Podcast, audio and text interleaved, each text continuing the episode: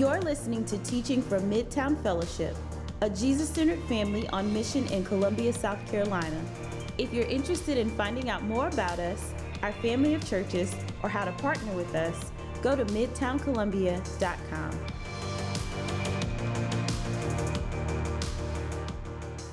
What a blessing it is to be able to come together, excuse me, for the service of our Lord as we serve those who have been vulnerable and marginalized in our city, which is what we always aim to do at our Serve the City weekend, as we hope to continue to partner with our Serve the City partnerships throughout the rest of the year as well. If I haven't had the chance to meet you, I go by Ant. I get the privilege of serving at our Two Notch Church. It's always a blessing. I feel like I'm around family when I come home, when I come back here. It feels like home, as I was here for a few years before I was sent out to plant uh, Midtown Two Notch. I am especially excited to be able to be here with you today in the middle of Serve the City weekend.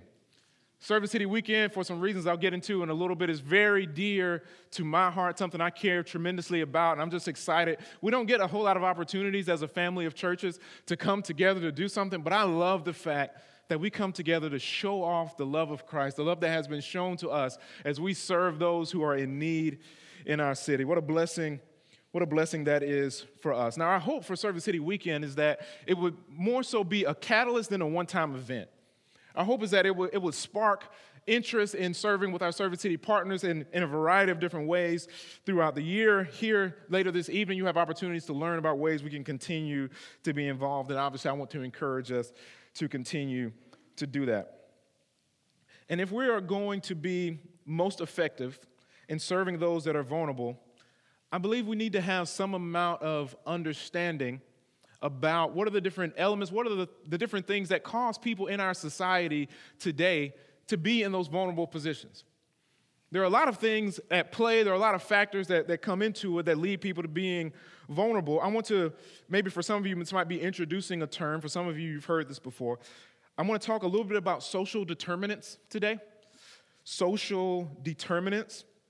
When I use that term, I'm referring to an economic or social condition that influences individual and group differences in things like health, education, economic status, etc. Again, when I use the term social determinant, I'm referring to an economic or social condition that influences individual and group differences in things like health, education, economic status, etc. In the Bible times, especially Old Testament times, one of the primary social determinants of that time was whether or not you had a man in your family that you lived with that was able to own land.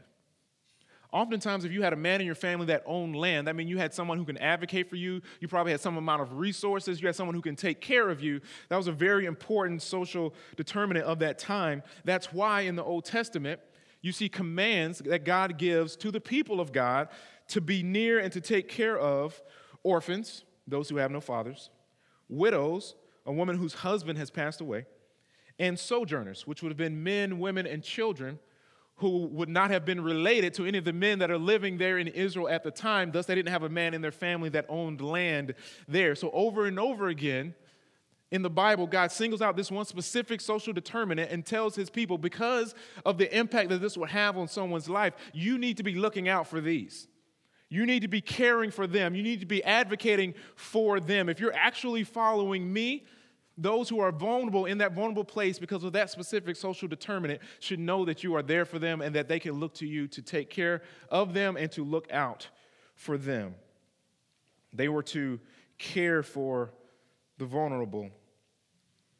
In short, one of the things I want to say is that in, in, the Bible, we see an acknowledgement of some specific social determinants, and God's people were to notice those things and respond accordingly by serving them, by helping them, by being there for them, by just caring for them. This is part, a large part of what we do on Serve the City Weekend. this is why I'm so grateful for everyone who has already served, everyone who's planning on serving a little bit later, either today or tomorrow. I'm very grateful for you for serving and really showing off the love of Christ in our city in some very, very beautiful ways. In our societies today, there are a variety of social determinants. There, there are many factors at play when someone finds himself in a vulnerable position. From my experience, it's oftentimes not just one thing that caused them to be in that situation that they're in. And yet, on this day, on MLK weekend, I think it's appropriate to try to hone in on and zero in on one specific social determinant that I believe we need to be able to think about intelligently and be able to respond in biblically faithful ways. The specific social determinant that I want to hone us in on today is that of race.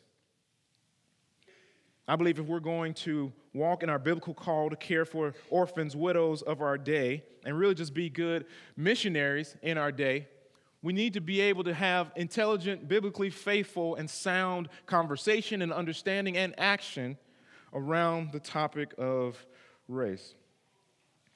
The fact that race is a significant social determinant uh, is why at least half of our Serve the City partnerships serve a majority African American demographic.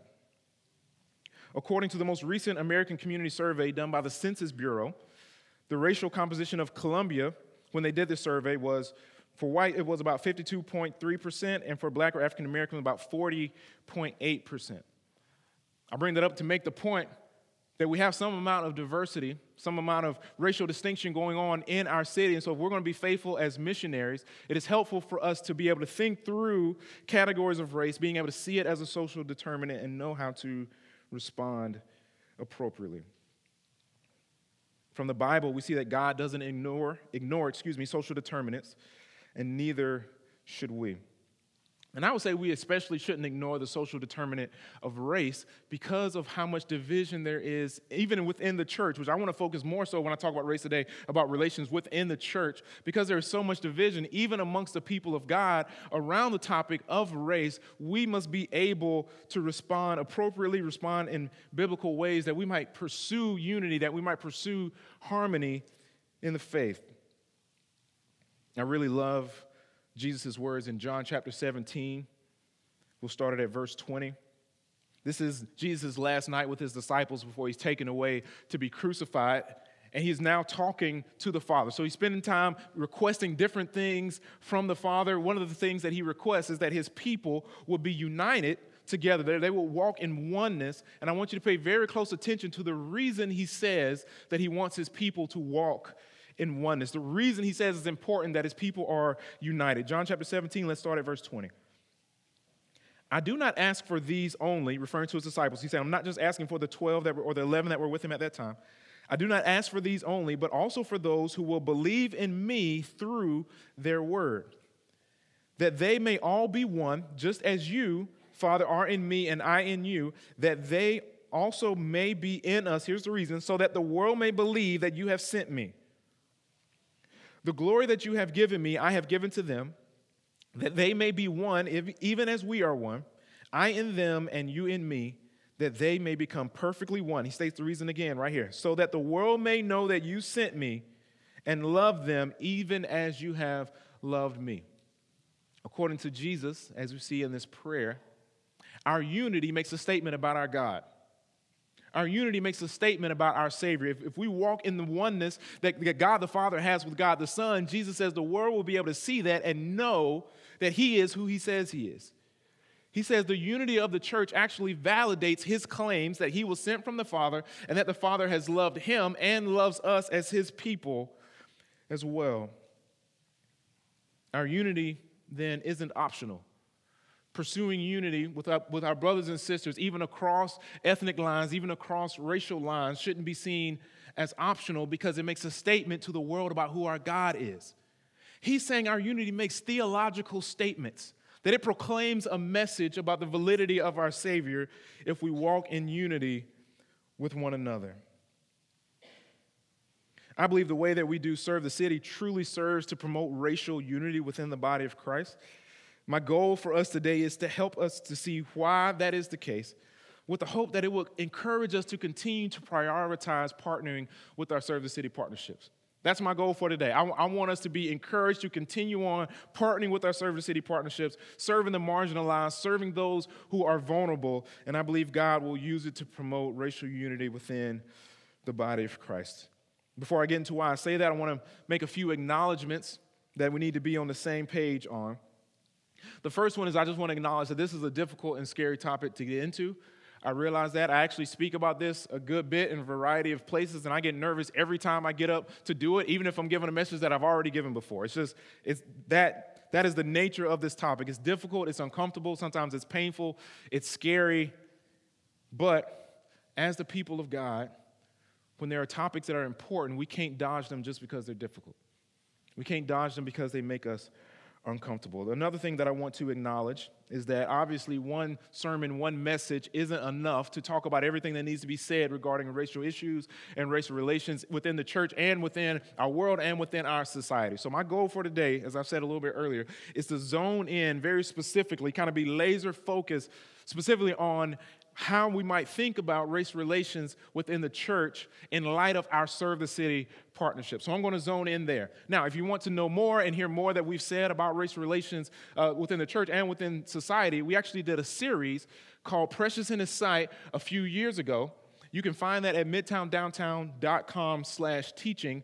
With that sermon series, I believe it's five sermons you'll find in there. With that sermon series, we also wrote a book because there was just so much to say about it. We actually, I believe we still have some after the 9 a.m. service. There should be some books out there in the lobby area, in the resource area in the lobby that you can pick up on your way out if you're interested in learning a bit more. So you can go online and find that, find that sermon series, and the, the PDF for the book, I believe, will be online with the sermon series as well. So we would love for you to pick that book up on the way out if you are able to do so. All right, that said, let's get into the Bible a little bit on what does the Bible have to say about ethnicity? What does the Bible have to, have to say about matters of race specifically? We'll start at Revelation chapter 7, verse 9. We'll start at Revelation chapter 7, verse 9. If you're not very familiar with the book of Revelation, God gave John insight into heaven insight into, into how things will go, what, what we might see when we are there. And in part of the book of Revelation, John is, is sharing with us what God has shown to him. So, right here, we're going to get a look into heaven. We're going to get to see what heaven is actually like. Revelation chapter 7, starting at verse 9. After this, I looked, and behold, a great multitude that no one could number from every nation, from all tribes and peoples and languages. That's important standing before the throne and before the Lamb, clothed in white robes with palm branches in their hands, and crying out with a loud voice Salvation belongs to our God who sits on the throne and to the Lamb. So you have this huge number of people. He says no one is able to count how many people that were there. And they were united. They were all washed or clean. They were all in white. They had palm branches in their hands, crying out, Salvation belongs to our God. But I want us to pay very close attention to how he describes the people that he sees. He says, I saw people from all nations, from all tribes, all tongues. In God's perfect redeemed creation, John is able to see ethnic distinction within the people of God. In God's perfect redeemed creation, that the diversity that was there was very apparent to John. I believe that's important. That helps us to see that God cares about, He loves diversity, He loves all peoples. We get more insight into this as we look at Matthew chapter 24. We'll see some words from Jesus here in verse 14. Again, Matthew 24, 14. Jesus says, And this gospel of the kingdom will be proclaimed throughout the whole world as a testimony to all nations, and then the end will come. This is within Jesus' last week with his disciples before he was to be crucified. He's preparing them for what's going to happen after he leaves. And he's saying, Just so you know, I'm not coming back until this message of salvation, this good news that I've shared with you, until you all take it to every people group on the planet. He so desires to have people from every nation, from every ethnicity as a part of his kingdom. He says, I'm not coming back to fully and ultimately establish my kingdom here on the earth until the gospel goes to everybody, to every people group, to all peoples. He cares about diversity. That said, since he uses that word nations, one thing that I find to be interesting and helpful is that that word nations there is, is the word ethnos. It, it has the same roots as our word ethnic, or maybe ethnic group or ethnicity. He's saying every nation, every people group, every ethnicity, he wants them to be there in his kingdom. Now, one distinction that we need to make is that that term there is different from the way we understand the word race. That's different. The word race was not used at that time the way it is currently used. More recently, the term has been used. It originally was a, the term race was originally a European term that was used just to classify different people, so that you can quickly, excuse me, uh, explain to people who it is that you're talking about or who it is that you're talking to. And it was used to classify people based on skin color and facial features. There was, it, was, it had no negative connotations, as far as I can tell from my research, when it was originally created. And uh, eventually it was used, I would say, for, for racism and to promote some over others and that, and that type of thing. But I do want to say that they're, they're, they're different. The terms aren't, can't be completely interchanged. For example, if you are living in America and let's say you're of Nigerian descent, or maybe Ethiopian descent, or maybe Sudanese descent, people, racially people refer to you as black. If you're in our nation and you're of maybe German descent, or Irish descent, or English descent, or heritage, racially people would refer to you as being white. So race oftentimes is actually a, a, pulling together of different ethnicities as a way of trying to categorize people groups. My belief is that ethnicity has existed at least since God confused the languages of the people in the Tower of Babel or at the Tower of Babel in Genesis chapter 11. The first command in the Bible is actually to be fruitful and multiply and fill the earth because God wanted people groups all throughout the earth. They decided they wanted to stay together and build a city to make their own name great instead of filling the earth with God worshipers to make his name great. And he says, No, I'm going to confuse your languages now to get you to do what I've already called you to do. And thus, there was no choice but for there to be different ethnicities, different people groups, as we see today. All right, let's get back to more words of Jesus. Matthew chapter 28, verse 18 through 20. This is what's known as the Great Commission. These are the marching orders of the church. This is how Jesus is telling his disciples what they ought to be busying themselves with doing until he returns for us. Matthew 28, let's start at verse 18. And Jesus came to them and said, all authority in heaven and on earth has been given to me. Go therefore and make disciples of all nations, baptizing them in the name of the Father and of the Son and of the Holy Spirit, teaching them to observe all that I have commanded you. And behold, I am with you always to the end of the age. His desire is that his people would catch his passion for the nations. His desire is that his people would catch his passion for all ethnic groups because the, notice what he doesn't say. He doesn't say, go and make disciples of as many people as you can. Go and make as many disciples as you possibly can, no matter where you go. That's not what he says. Go and make disciples of all nations. The Great Commission is not fulfilled unless the people of God, who at that time, I believe the ones he was talking to were all Jewish, they had to go to people who weren't like them, share Jesus with them. Then they would have to take the message to those who weren't like them. Then they would have to go and share the love of Christ with those like them. This is how the Great Commission is fulfilled. God cares for all nations, all ethnicities, all peoples. He loves diversity. It was his design, it was his plan from the beginning. And today, we live in what sociologists will refer to as a racialized society. A racialized society. A, rela- a, a, racialized society, I can't say that word. A racialized society is a society where one's race plays a huge factor in their experience and how their life is lived. A racialized society is a society where racial distinctiveness is a factor in our identities, our relationships, our socioeconomic status. It's a society where you're never unaware of the race of the person you're interacting with. Let me try to show you what I mean. I have a few statistics from you from the last US Census where it was talk, it's talking about the net worth of white, the median white family compared to the median black family. So it says for the median white household, their net worth was $111,146 compared to the median black family that had a net worth of $7,113. That is not a typo. That is not a typo.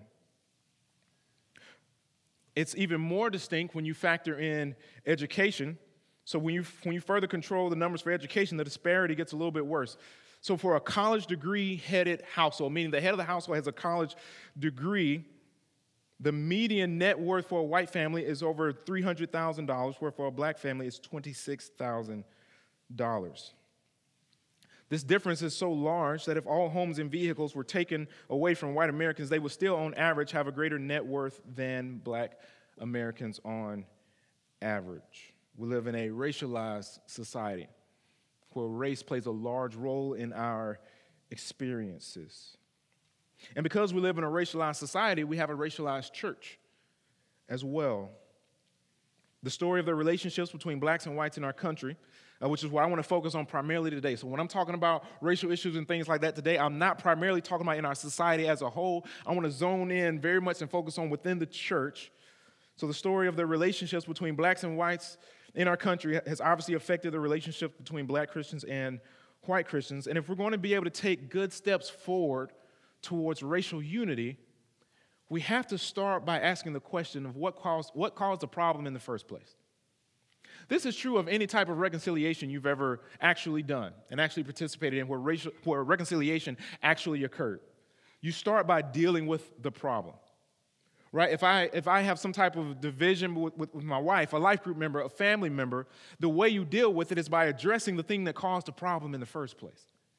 You can't actually really pursue reconciliation and oneness and unity without dealing with the thing that caused the divide in the first place. So we have to ask what does this division stem from?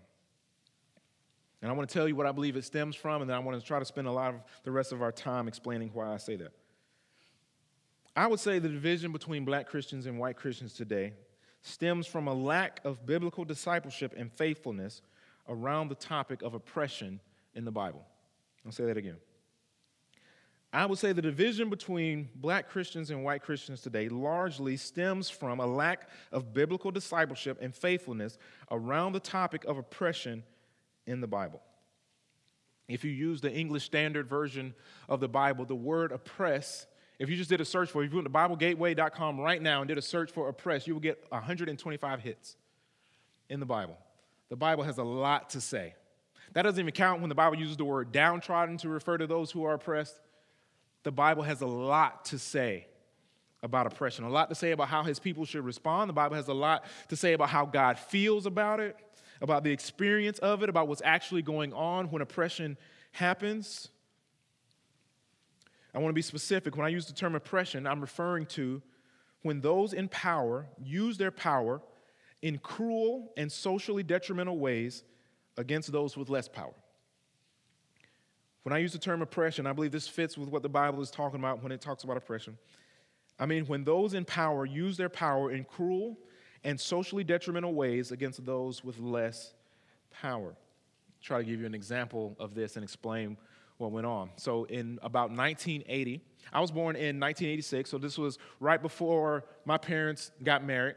My dad had just graduated from the University of South Carolina, and he moved back to Chester, where he was from, where I grew up. And he was in grad school. He had, he had his bachelor's in education and was getting his master's in, in administration as he was trying to become a principal, which he eventually became my point in bringing up this story is in 1980, this was years after the Civil Rights Act against discrimination was already passed, he was not able to get a home loan. He went to multiple banks. He was very qualified with the education he had, especially at that time. And he kept getting denied over and over and over again. He, he continues to get more and more frustrated. Eventually, he just, he just almost demands an answer. It's like, okay, well, why are these other people who are less qualified than me getting home loans when I am not? And the bank loan officer looked at him in his eyes and said, It's because your daddy has the wrong skin color. That is oppression. That is when those in power are using their power in socially detrimental ways to others. Your, your boss liking someone else more than they like you, it's rude, it's cruel, not biblical oppression right? That your, your boss maybe even favoring someone, being more kind to someone else, and, and that can hurt our feelings and that can create a lot of sadness and a lot of grief. And I'm not trying to diminish that, but there's a difference between being mistreated and being oppressed. And the Bible is referring specifically to oppression. I'll, I'll try to give an example of one of the scriptures that the Bible uses to talk about oppression. Amos chapter 4, verse 1 reads, Hear this word, you cows of Bashan or Bashan who are on the mountain of Samaria. Those cows on that specific mountain had gotten very fat. They've been fed so much they're going to be slaughtered. So they've just gotten excessively fat, fed plentiful amounts of food. And he's calling some of the people in Israel, he's referring to them as those cows because of how fat and excessive they were. Fat as far as the things that they had accumulated. Who oppress the poor, who crush the needy, who say to your husbands, Bring that we may drink. They were crushing the poor because they had more power than them and they were using the poor to get more from them in a way that was excessively cruel to the poor. At a heart level, oppression is a result of sin corrupting our hearts and our minds, and because of that, corrupting our societies. So, for example, if people who are sinful and selfish are the ones that are able to make the rules for how a society is run, and they care more about themselves and their families and people that they identify with than they care about those who are not like them, then their sin will work its way into the systems and policies and everything that they create, and they will create systems that are oppressive. It's, an, it's, it's selfishness when it's systematized and works its way into, into policy and into rules and government and that type of thing. Quick side note the belief that everyone is valuable and worthy of dignity and respect is a distinctly Christian idea. It's actually a foreign concept in many places where the Bible has never been proclaimed, where Jesus has never been proclaimed and preached. Earlier, I said that the racial division in the church stems from a lack of biblical discipleship and faithfulness around the topic of oppression in the Bible. I want to try to explain how that has played out historically so you can see exactly where I'm coming from and why, why I would say that. So I would say the original divide, issue between black Christians, white Christians, the quote unquote black church, and the quote unquote white church began centuries ago. Have you ever considered in this land, in, in our very state, in our very city, where, there where enslaved Africans were brought into this land to serve as slaves, when it was recognized by the slave owners, by the society, by Christians in general, that some of them were also Christians. Did our brothers and sisters before us stand up and fight for their brothers and sisters? Did, did, did, they unite together and say, You're not going to treat my family that way because they are my family? Some did. By and large, that was not the united response. So it seems even at, even at the genesis of the quote unquote the black church or, or the, the acknowledgement of that there are now black Christians and white Christians in our land, there was already this divide that was there. There was never true unity there. And then after that, after the slaves were free, especially in the Jim Crow South, where, there were, where racism was legislated and was put into practice via the laws, did our brothers and sisters in the faith before us, particularly of lighter skin, they oftentimes did not allow black Christians to have positions of leadership within the church. We're okay with you sitting in that part of the church, but we're not really fully welcoming you into the fellowship, and we won't trust you with leadership roles and responsibilities. And many would say that hence the black church was born at that point. So, what I'm saying is the problem began because of a lack of biblical discipleship around the topic of oppression, even though the Bible is very clear about how God feels about oppression and how God wants his people to respond to oppression as well. Usually, when I talk about this, the question that comes up is okay, what do we do now? What, what do we do? I see, I see your point. I see where you're coming from. What exactly is it that we can do? Speaking as a majority white family of churches, what is it that we can do? And this is an important question to ask. It's a very valid question for us to ask. First thing we need to do in my call to action today, I'm going to have two points. The first one is let the Bible lead the way. Let the Bible lead the way. One reason I say that, we need to let the Bible lead the way, is because guilt is not a strong enough motivator. It's just not a strong enough motivator. Let me try to give an, an example because I think I, have seen examples at times of people believing that the guilt that they feel will motivate them and sustain them. And I'll try to give you an example where that hasn't been the case. And I don't want us to, to, uh, to overestimate our resolve and commitment to this based off of the guilt oftentimes that we feel when this topic is brought up. So this was probably two or so years ago at this point. Our church, Midtown Two Notch, we used to meet on Sundays in the middle of the Pinehurst neighborhood uh, at the corner of Schoolhouse Road and, and Irvin Street, if you're familiar with that neighborhood. Well, there, there's a lot of people in poverty there. And on top of that, the nearest grocery store is over a mile away. Many people in that neighborhood did not have consistent transportation. So when people got food, they, could, they, would only, they would usually get it from places they could walk to.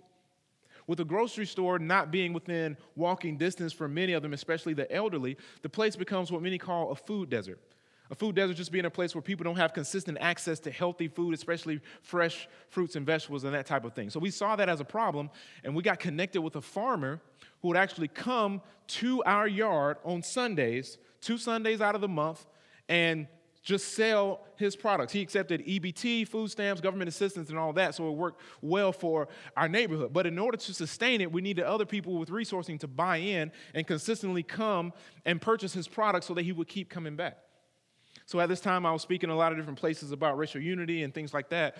And one of the things I would often do was just have an email list for people where they can sign up if they were interested, because we would let people know what groceries he was going to have, what fruits, what vegetables, and things like that. And I just asked people, like, hey, give me 10 minutes of your time and come spend $20 that you were going to spend on groceries on something else anyway, and just buy it right here in Pinehurst. And in doing so, you will give this neighborhood access to something that they have not had access to.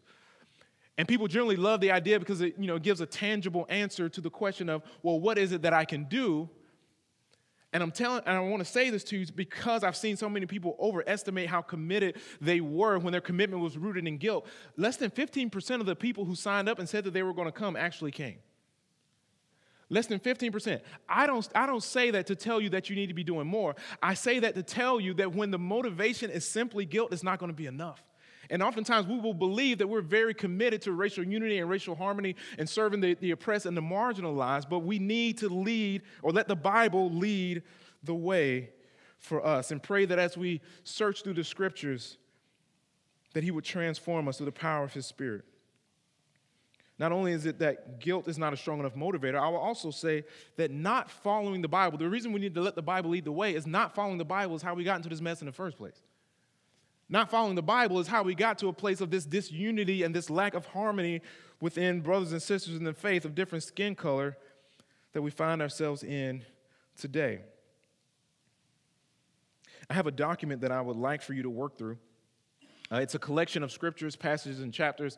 Uh, I've spent a good bit of time just trying to study on what does the Bible have to say about oppression? What does God have to say about it? How does He feel about it? How does He tell His people to respond? So I made a document. It's going to be on the website when this sermon is posted online. I have a request for you. I would ask for you, for everyone in the room, especially if you're, if you're a member here at Midtown Downtown, I would ask for all of us download the document, slowly, prayerfully, work your way through every scripture, every passage, every chapter, asking God to cause you to feel about oppression the way that He does. That's all I'm asking. Let's let the Bible lead the way. Let's get our minds, our hearts, our eyes on the Bible. God, help me to feel about this the way that you do. Help me to see it the way that you do. Help me to respond to it the way that you do and the way that you desire for me to respond to it. You'll be able to find that at midtowndowntown.com slash teaching. When this sermon is posted, that document will be posted with it. I consider that to be important because oftentimes we let the world disciple us on this topic. We let the world disciple us around topic around the issue of race and specifically oppression and the vulnerable and the marginalized. Some questions to help you diagnose whether or not that's the case for you. When this topic comes up, do you know more? Can you quote more of what your favorite news station has to say about oppression than you can quote what the Bible has to say about it? Are you more familiar with a certain politician's stance, with a certain political party's stance about the issue of oppression than you are familiar with what the Bible has to say about it? If so, dare I say, I would, I would ask you to seriously consider if you have been more discipled by the world on this topic than you have been discipled by the Word of God. For me, this is particularly sad and grievous because this has been the problem the whole time for Christians in our country. That we let the world tell us how to respond, how to think, how to act, specifically around this topic. Right? Centuries ago, when Africans are enslaved in our land, the church is not saying, hey, the Bible says that we shouldn't be doing this because of all these verses. The, ch- the church is taking its cues from the world. Then later, when, when slaves are released and, and segregation is, is mandated and it's legal and people can discriminate as much as they want to based on race, the church in general was not standing up and saying, hey, the Bible says we should respond to oppression this way. No, the church has taken its cues from the world. This has always been the problem, and the sad thing is now, so many years later, this is still the issue that we as Christians, we take our cues from the world and we haven't been discipled in the Word of God around this specific topic. I want to ask you to slowly, prayerfully, work your way through the document. God, help me to feel about this the way that you feel about it. Help me to see it the way that you see it. We are a people that need to be led by the Word of God, so we must let the Bible lead the way. Point of action number two, or action point number two. First one is let the Bible lead the way. The second one is participate and serve the city. Participate and serve the city. If you are in this room and you served this weekend with one of our Serve the City partners, I am appreciative of you. I am appreciative of you, of your service. When we intentionally target the marginalized and the vulnerable in our city, we are responding in very biblically faithful ways. When you volunteer with our Serve the City organizations, especially those who serve impoverished African Americans in our city, which, from my just asking around, is over half of them, you are doing the ground level work of a biblical response to oppression, specifically the oppression that African Americans have endured. And this is every single time. Every act of service, every time when you want to stay at home and you get up and go anyway. For those of you who have already done that this weekend, especially with Ezekiel Ministries, Transitions, Homework, Epworth, Daybreak, you are serving the vulnerable, and especially when serving impoverished African Americans, you are responding to oppression in biblically faithful ways. And I want you to be encouraged by that.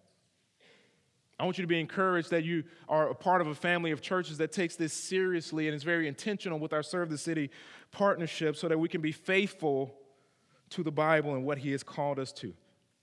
And on top of that, if I can zoom out just a little bit, our family of churches responds to oppression in very biblical ways, specifically when it comes to church planting. When Midtown Two Notch was, was planted in 2013, we had the idea that we're going to target some, some of the poorest parts of our city, especially those along Two Notch Road. Very quickly, we identified three neighborhoods in that area where the median annual household income was under $7,000 a year, according to the census and its research. Oftentimes, churches don't plant churches, or people don't plant churches in those communities because, the because of the fear that we won't be financially sustainable if we target the poorest of the poor. So, oftentimes, when churches are planted, it's going to places where families with money are moving into, places that are booming, and places that are growing, because then you can have a church that is sustainable. One pastor in our city said, if you tell me where the next Chick fil A will be successful, I'll tell you where our next church plant will be successful because we often think of church planting from a, a, purely business model. But if you're, if you're a member here at downtown and you're consistently sacrificially giving to support the mission of the church, I don't know if you knew this or not, but some of your resources that you are giving to the church is allowing Midtown Two to remain sustainable as we've been going for a little over six years now, in large part because of your generosity and your sacrifice, and you're part of a family of churches that has looked at the Bible and say, we got to respond to this. We can't say, hey, we'll plant a church in your area if you can afford it. We have made it our resolve that whatever we have to do to be able to plant churches where people need the gospel, let's do what we have to do to make that happen, regardless of their socioeconomic status, regardless of the social determinants that are currently affecting them. I want you to be encouraged that this is how we view ministry, that we look at the Bible. What does it have to say about oppression? How do we respond faithfully? That said, I don't want you to get me wrong. Midtown Family of Churches is not going to fix the problem. We're not going to be able to fix it. This is a problem that's been going on for centuries before we got here. It'll be going on after we leave here, but we can do our part. But we can do our part. But if you have been serving with Serve the City Weekend already, you have been helping us as a family of churches to do our part. You have joined in with us, and we are doing what we can do to serve and be a blessing to those in our city as we seek to serve the marginalized and the vulnerable in our city. We're not going to fix it, but all anyone can ask anyone to do is do what they can do. Oftentimes, I get uh, Christians from our Notch Church, our downtown church, and our Lexington church often saying, I don't feel like we're doing enough to try to promote racial unity and things like that in, within the city. And one of the things that I like to challenge them on is like, okay, I hear what you're saying, and I do believe we could, we could probably always do more, but don't tell me that you care about racial unity and racial reconciliation if you sit at home on your couch when the family of churches is getting together on Serve the City weekend and other times to go and actually serve in a way that promotes racial unity within our city and within the body of Christ. Don't tell me that this is something that you truly care about if you're not actually going to join with your brothers and sisters in the faith and do the work that the Bible calls us to do to promote the type of unity that we all desire to see. But no, let's join together. Let's lock arms as a family of churches, downtown, Two Notch, Lexington, let's go and serve those who are vulnerable. Let's go and serve those who are marginalized in our city. Let's sacrifice our time. Let's sacrifice our resources. Let's sacrifice whatever we got to sacrifice to be about doing the godly work that He has called us to. Let us unite together to show off the love that our God has shown to us. When we do serve those who are vulnerable, those who are marginalized, we image and we show off the God who's going to come back and bring about a new creation where there will no longer be any type of social determinants that lead to people being vulnerable or lead to people marginal, being marginalized because he's going to take all of his people to go and be with him where everyone will be cared for and everyone will have plenty and all of their needs met. So we show off his love, we show off his character when we unite together and serve in our Serve the City partnerships, when we join together across our family of churches in the biblical narrative, oftentimes the gospel is shared and communicated as Jesus being the liberator that comes to free the oppressed. Jesus says that all who sin are enslaved to sin, but if the Son sets you free, that you, you will be free indeed. Paul writes in the book of Romans about how we are enslaved to our sin, but when we are saved, we are now free to live for our Lord and for our Savior. So when we go about serving those who have been marginalized, serving those who have been downtrodden, serving those who are vulnerable, we show off the love of our God who's going to come and set his creation free from the tyranny and from the slavery of sin. We show off our God when we go and serve and partner with all of our Serve City partnerships as we unite together as a family of churches.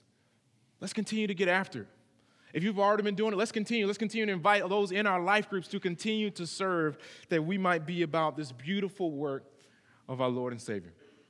Let me pray for us. Father, thank you. Thank you for your love. Father, that you saw us enslaved to sin.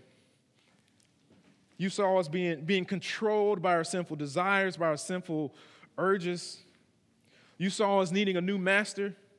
You saw us needing to be made new, and you came and you sacrificed what you had to sacrifice so that we could be set free so that we could be free from our oppressor. Father, would you help us to respond in biblically faithful ways to the oppression of our day? Would you help us to continue to, to be motivated and, and just give us the, uh, the energy that we might do it in your strength to continue, even in times, Father, when we don't feel like it, to continue to serve and partner with our Serve the City partnerships and serving the orphans, the widows, and the sojourners of our day. And Father, we look forward to the day when you will take us home to be with you, where all will be taken care of, when all needs will be met, when no one will be vulnerable in the same ways that we see so often, that we have seen even this weekend. Father, equip us through the power of your Holy Spirit to continue to show off your love to our city and beyond as we serve those who are vulnerable and those who are in need in our city. It's in Christ's name I pray. Amen.